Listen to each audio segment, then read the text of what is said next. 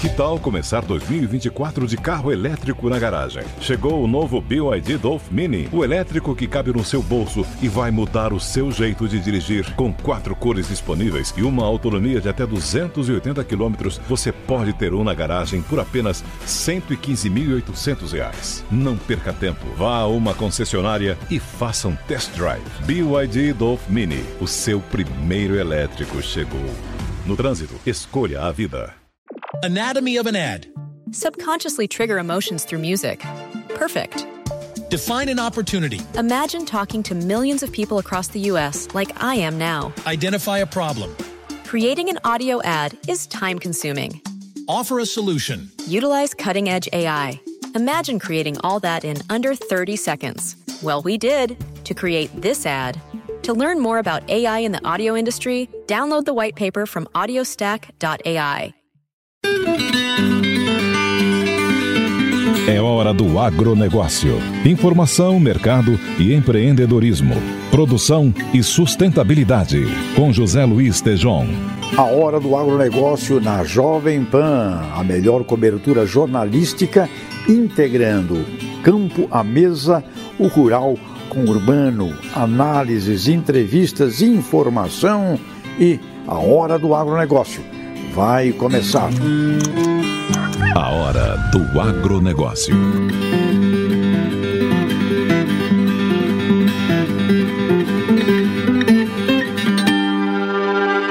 Europeus aumentam pressão e empresários e ONGs propõem aliança contra o desmatamento.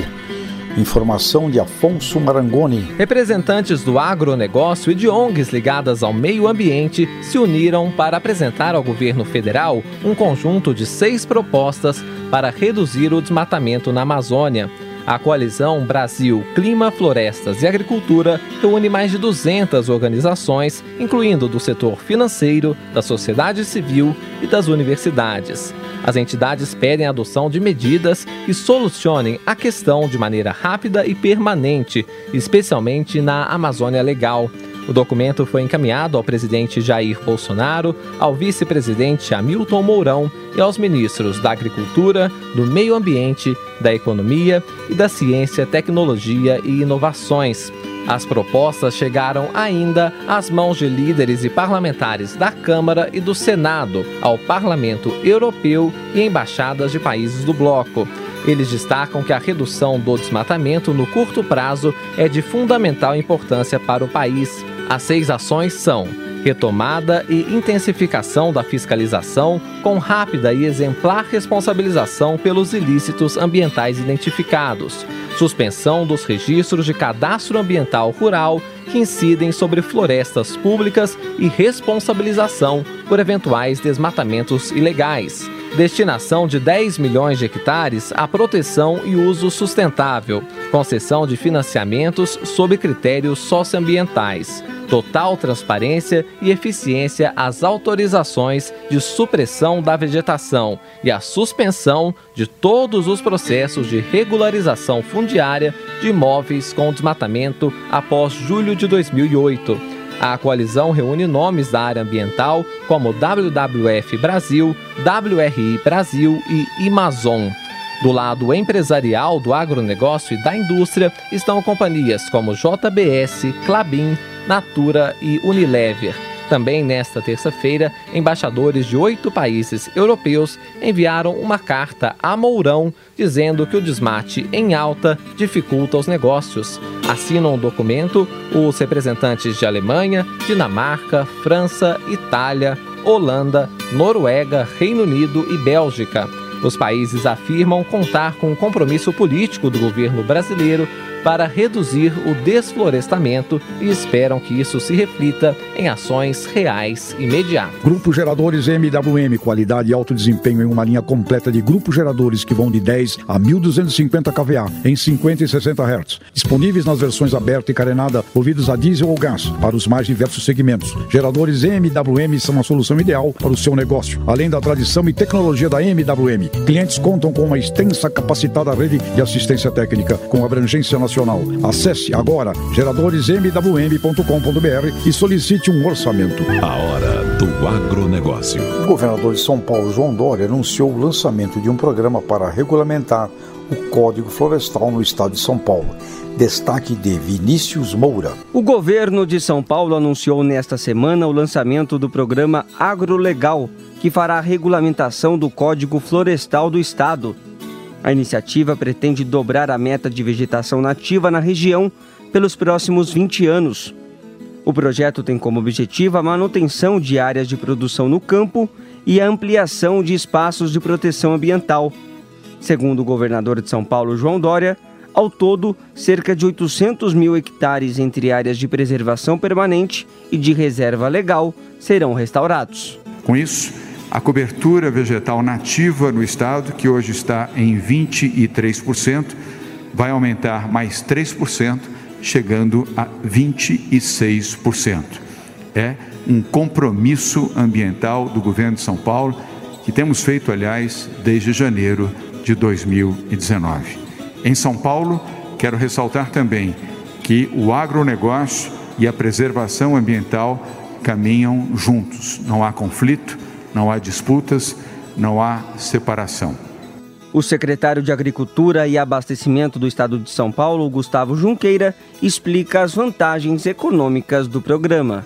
Isso dará a São Paulo mais uma vantagem, que é a vantagem econômica, é a abertura dos mercados. Abertura e reconhecimento, porque uma vez implantado esse Código Florestal, que é o mais importante código florestal e mais moderno do mundo, implantado no Brasil, nós sim poderemos exigir novos eh, mercados ah, para os produtos produzidos no Brasil e produzidos em São Paulo. O programa Agrolegal prevê ainda que o produtor rural poderá adquirir uma área em unidade de conservação ainda não regularizada e doá-la para o Estado como medida compensatória. Agrolegal. São Paulo encerra a discussão sustentabilidade junto com a produção. Uma confusão anda solta no Brasil. Tem gente do agro brigando com gente do agro. E, na minha opinião, por um problema de entendimento e comunicação. O mundo todo passa agora a exigir saúde em todos os sentidos: saúde da terra, da planta, do animal, do produtor, do funcionário da agroindústria que não pode ter Covid, ou do carregador do CEAGESP, dos supermercados. Saúde virou o nome do jogo. Então temos a coalizão grupo de atores da sociedade civil organizada que busca atuar ao lado do governo na execução de ações e de compromissos de sustentabilidade nos biomas brasileiros, o meio ambiente. Muito engraçado sempre analisar o Brasil. Temos exemplos dos mais avançados no planeta Terra aqui, convivendo com os mais atrasados. Em São Paulo, o governo do estado lançou o programa Agrolegal. Simplesmente tem como objetivo deixar o estado de São Paulo 100% legal em termos de meio ambiente. Serão plantados 800 mil hectares de cobertura vegetal nativa. Será feita a regularização de terras e das propriedades. O desmatamento no bioma da Mata Atlântica foi zero no ano passado. Muito importante nessa entrevista ontem com a imprensa foi assistir à integração de dois secretários. O do Meio Ambiente, Marcos Penido, com o secretário de Agricultura, Pecuária e Abastecimento, Gustavo Diniz Junqueira, colocando lado a lado a produção agropecuária com a sustentabilidade ambiental. E as cooperativas também terão um papel fundamental nesse programa junto aos micro e pequenos produtores rurais. São Paulo está dando exemplo. Não tem briga, não tem quebra-pau. Sustentabilidade com produção é o único caminho. Produtividade, dignidade é na lei. Agro, legal. A Anvisa decidiu manter o veto ao defensivo agrícola Paraquat a partir do dia 22. Fala Beatriz Carapeto. A Agência Nacional de Vigilância Sanitária, Anvisa, decidiu por maioria manter a proibição do uso do agrotóxico Paraquat no Brasil. O veto começa a partir do dia 22 de setembro. A diretoria do colegiado não aceitou o pedido de agricultores e de indústrias de agrotóxicos para estender o prazo para julho de 2021. Mesmo assim, a agência sinalizou que poderá rever a decisão no futuro, caso novas evidências científicas que comprovem a segurança do produto sejam apresentadas. Alguns produtores rurais estão preocupados com a proibição do herbicida. O ingrediente ativo é base de alguns defensivos agrícolas utilizados para controle de plantas daninhas. Atualmente, o paraquat é utilizado no Paraná, principalmente no manejo das lavouras de soja. Na Jovem Pan, a hora do agronegócio, com José Luiz Tejon.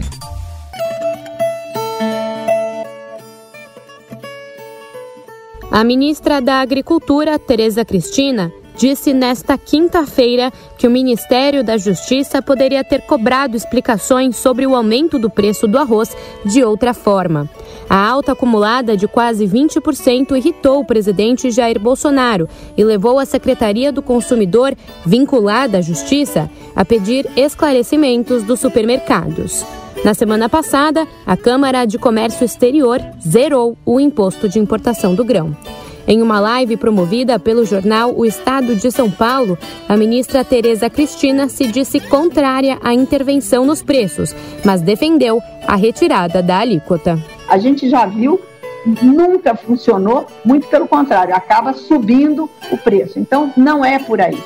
Esses mecanismos que, você, que a gente tem de tirar as alíquotas de importação nos produtos que tem, resolve. É uma reserva técnica, eu gostaria de dizer. Esse arroz vai entrar alguma coisa de fora e a gente vai ter uma melhoria do preço que vai é, baixar esse patamar de hoje só a hora que entrar a safra brasileira que começa a partir de janeiro. Nesta semana, uma coalizão formada por 230 ONGs e entidades do agronegócio enviou ao governo federal seis propostas para deter o desmatamento na Amazônia.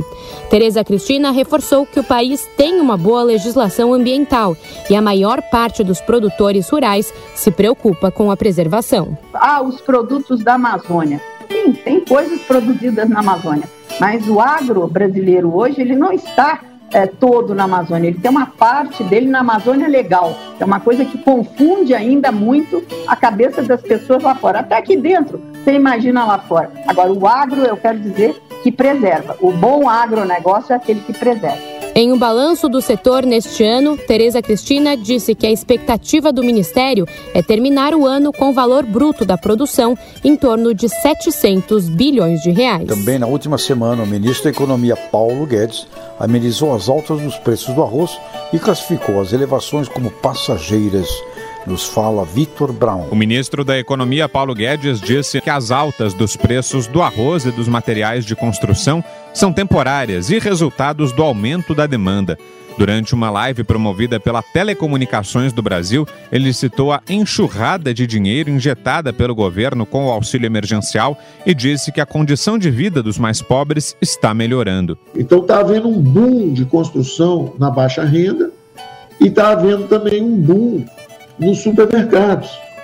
Então, justamente os mais pobres estão comprando, estão indo ao supermercado, estão comprando material de construção. Então, isso, na verdade, é um sinal de que eles estão melhorando a condição de vida. Além da alta procura, Guedes cita a alta do arroz como fator responsável pela disparada do preço do arroz. Segundo o ministro, não se trata de um problema de inflação. É um problema transitório. Isso vai passar ali na frente. A inflação é uma alta generalizada de preço. É quando sobe tudo. O que está subindo, basicamente, é material de construção e alimentos, que é exatamente onde houve a maior concentração de recursos do auxílio emergencial. Guedes disse ainda que virá uma super safra em janeiro e lembrou que o governo zerou as tarifas de importação. O ministro afirma que agora vem arroz de todo lado, já que outros países estão interessados em vender o produto ao Brasil. Agora o destaque de Murilo Pavini. Bom, Tejão, como já foi noticiado aqui em A Hora do Agronegócio, Oito países europeus assinaram nessa semana uma carta ao governo brasileiro criticando o desmatamento na Amazônia. E o que vale a pena chamar a atenção do ouvinte é que a Alemanha, Dinamarca, França, Itália, Holanda, Noruega, Reino Unido e Bélgica foram responsáveis por cerca de 10% do que o agronegócio brasileiro faturou com exportações de janeiro a agosto. Ao todo, esses países compraram mais de 6 bilhões e 700 milhões de dólares em produtos agropecuários do Brasil em 2020. Para efeito de comparação, a China, que é o maior cliente do agro brasileiro, importou 26 bilhões de dólares de janeiro a agosto, o que representa 38% das exportações do setor em valores. Chama a atenção também que os oito países europeus gastaram 4% a mais com produtos do agro brasileiro do que em relação ao mesmo período de 2019. A Holanda é o país europeu signatário do documento que mais importou, rendendo 2 bilhões 600 milhões de dólares aos produtores brasileiros de janeiro a agosto, o que representa um crescimento de 21% na comparação com o ano passado. Na sequência estão a Alemanha, que comprou 1 bilhão 160 milhões de dólares em produtos brasileiros, e a Bélgica, que fez compras de quase 859 milhões de dólares.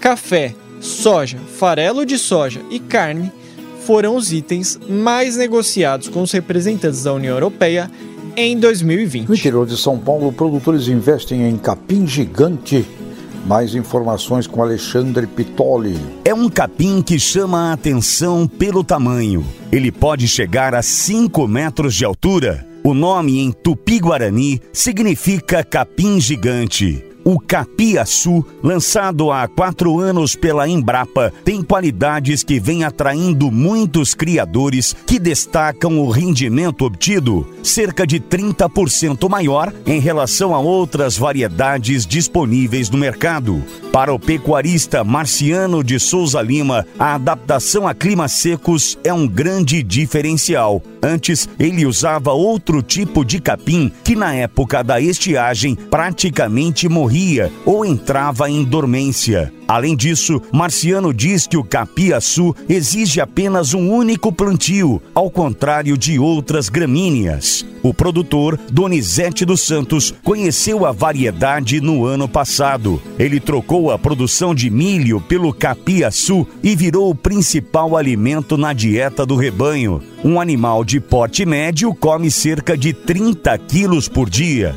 Em um hectare são produzidas 330 toneladas por ano, o suficiente para alimentar até 30 vacas adultas. Donizete conta que a produção de leite melhorou e o gado está até mais bonito e saudável. O médico veterinário Maurício Correia Ciana explica que a média de lactação era de 19 litros de leite por vaca por dia e aumentou para 23 litros. Alexandre Pitoli, para a Hora do Agronegócio. Na Jovem Pan, a Hora do Agronegócio, com José Luiz Tejon. Porteira. Aberta. Eu entrevisto Eduardo Najar, professor da ISPM, especialista em governança e sucessão em empresas familiares. Professor Najar, primeira coisa, sucessão, assunto fundamental para o agronegócio, para os nossos ouvintes, em tudo que, eh, que a gente está envolvido tem um assunto da sucessão. Vamos explodir mitos. O que é uma boa sucessão no agronegócio e como ela deve ser conduzida? Olá, Tejão. Primeiramente, eu quero agradecer o honroso convite que você e a Jovem Pan me fizeram para falar nesse importante espaço aqui eh, para o público de interesse eh, do, do agribusiness, né? E vamos lá então falar um pouco sobre sucessão. Ao falar essa palavra, Tejão, sucessão, rapidamente aparece na nossa frente o foco em dois personagens, né? O fundador ou a fundadora ou os fundadores e o sucessor ou a sucessora ou os sucessores. Né? Vamos entender que o processo de sucessão é o processo responsável pelo futuro da empresa. Né? Nos próximos 20, 30, 40, 50 anos, empresas que já têm 40 anos de fundação, 50 anos, 100 anos de fundação, certamente já passaram para o processo de sucessão podem não ter sido tão bem estruturados, podem ter acontecido uh, abruptamente ou não, né? mas já passaram por esse processo. O importante é que a gente consiga ter um processo de sucessão com tranquilidade. Né? O que, que a tranquilidade no processo de sucessão causa para a empresa familiar no agribusiness? Né?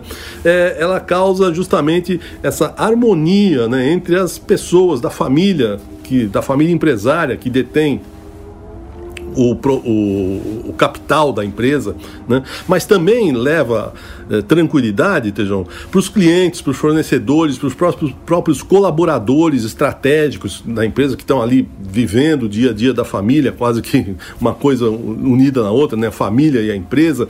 É, já tive casos, Tejão, em que clientes me perguntaram: Poxa, se é, o senhor Fulano de Tal não tiver mais aqui, quem vai assumir o lugar dele? Pô, eu tenho. Eu sou um dos principais clientes dessa empresa, né? Eles são meus fornecedores importantíssimos. Né? Quer dizer, olha onde vai a preocupação do mercado. E por outro lado, você tendo um processo planejado, você dá é, qualidade na relação, por exemplo, com fornecedores, por exemplo, com clientes. Né? Mas enfim, qual é o papel do fundador nesse processo de sucessão? Né?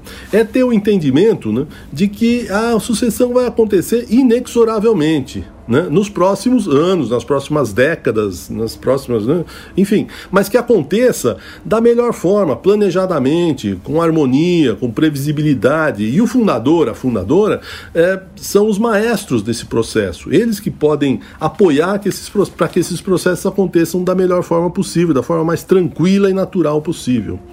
E qual o papel do sucessor ou da sucessora? Né?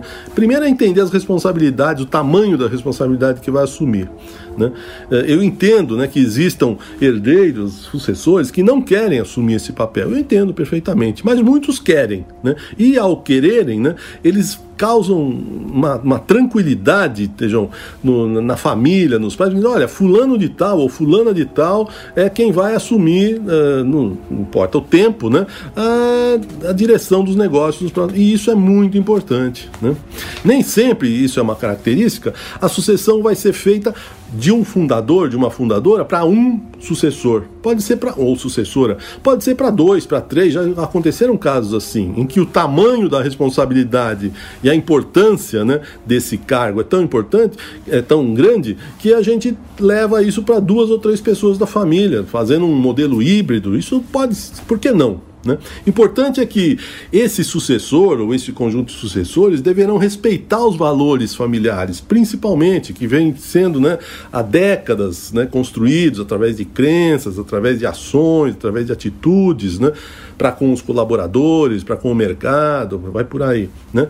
E é, essa, essa essa forma né, de respeitar os valores está implícita nas tomadas de decisão que esses sucessores vão estar à frente nos próximos tempos. Né? É, mas também é, respeitar e imprimir as suas características em busca da, dessas, é, dessa forma nova né, de levar a empresa à frente a partir do momento em que eles assumirem. Isso é importante. O que o sucessor, o que a sucessora pode trazer de novo para a empresa? Né? É, o sucessor também, Tejão, vai precisar se comprometer com estar se capacitando é, continuamente, mas não só uh, na, na, na, técnica, né? na parte, suponha, né? do agribusiness, né? mas também na governança, da governança familiar, da governança empresarial, né? ter ao seu lado uma equipe de colaboradores competentes, né? usar, por exemplo, da meritocracia para que o, o, os colaboradores se sintam motivados a continuar na empresa, manter a unidade da família, manter a harmonia da família e ter um discernimento de pensar, Tejão, não só em si, responder a seguinte pergunta, uh, Tejão, eu quero servir a empresa ou eu quero me servir da empresa? Né? Essa é uma pergunta fundamental que um sucessor vai precisar responder. Professor Najar, outra coisa importante é governança, que aliás é confundida com um monte de coisas. A governança é importantíssima, parece que transforma as empresas em empresas muito mais resilientes, empresas que superam o tempo. O que é de fato governança e como realizar isso de verdade dentro do agronegócio? Governança. Essa palavra, Tejão, tem sido utilizada com significados diferentes, às vezes, para designar coisas até contraditórias. Mas vamos lá.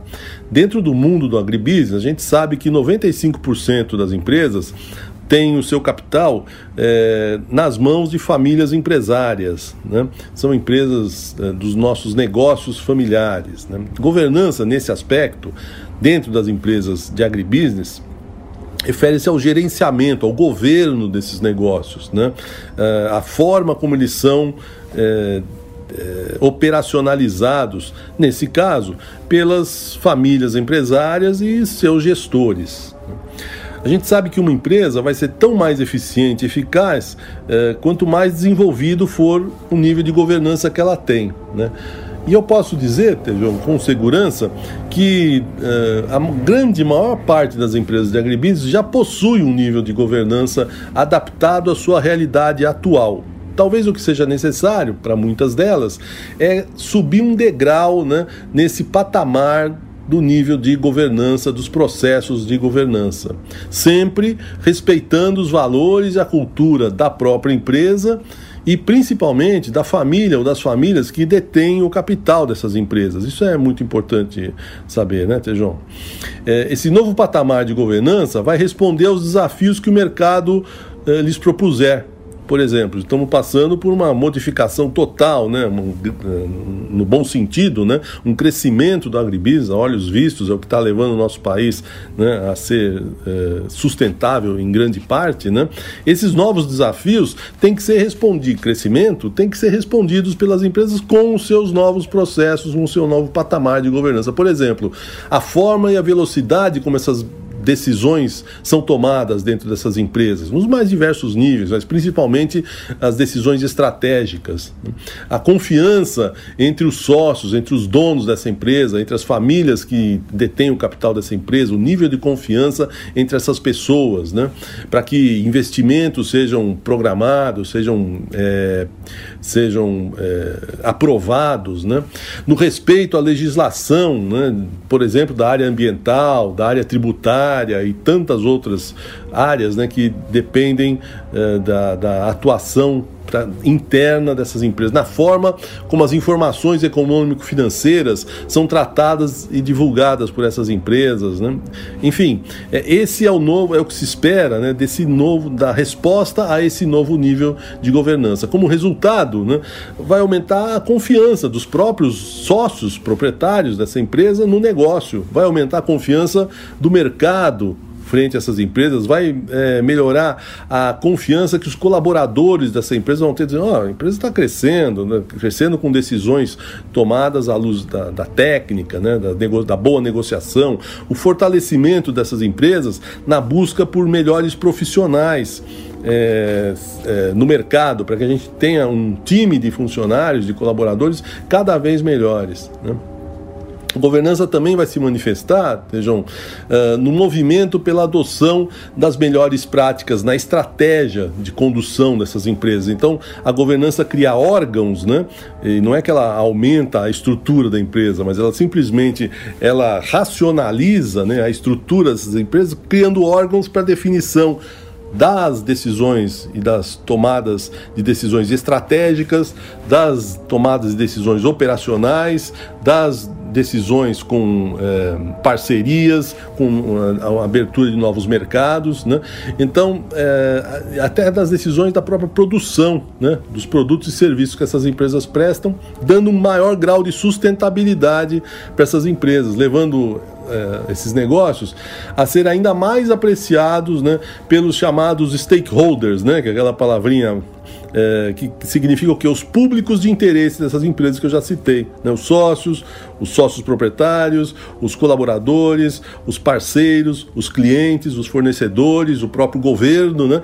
criando um ciclo virtuoso né?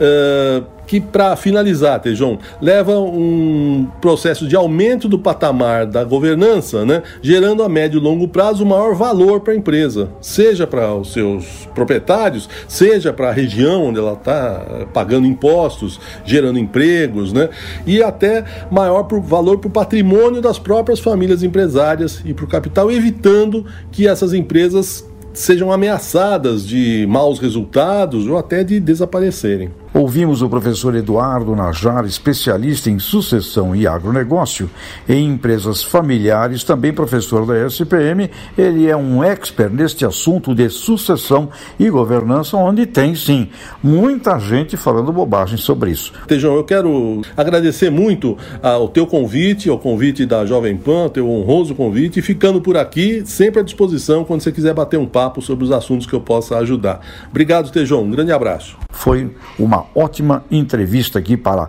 a Hora do Agronegócio. No agronegócio. A sacada final. Amigas e amigos, a sacada final é exatamente o assunto da governança.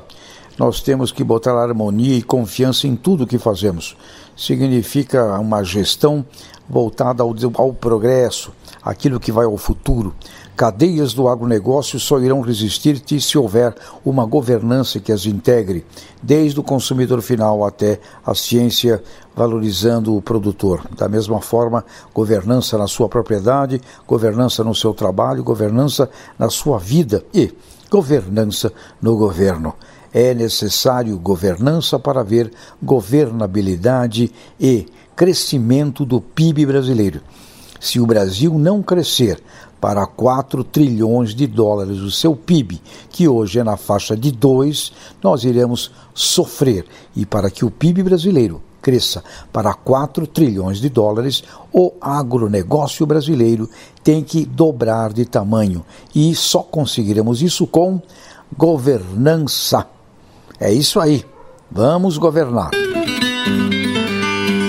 Encerramos mais uma hora do agronegócio. Eu agradeço muito aqui a produção do Murilo Pavini, com sonoplastia de André Dias e toda a turma da Central Jovem Pan.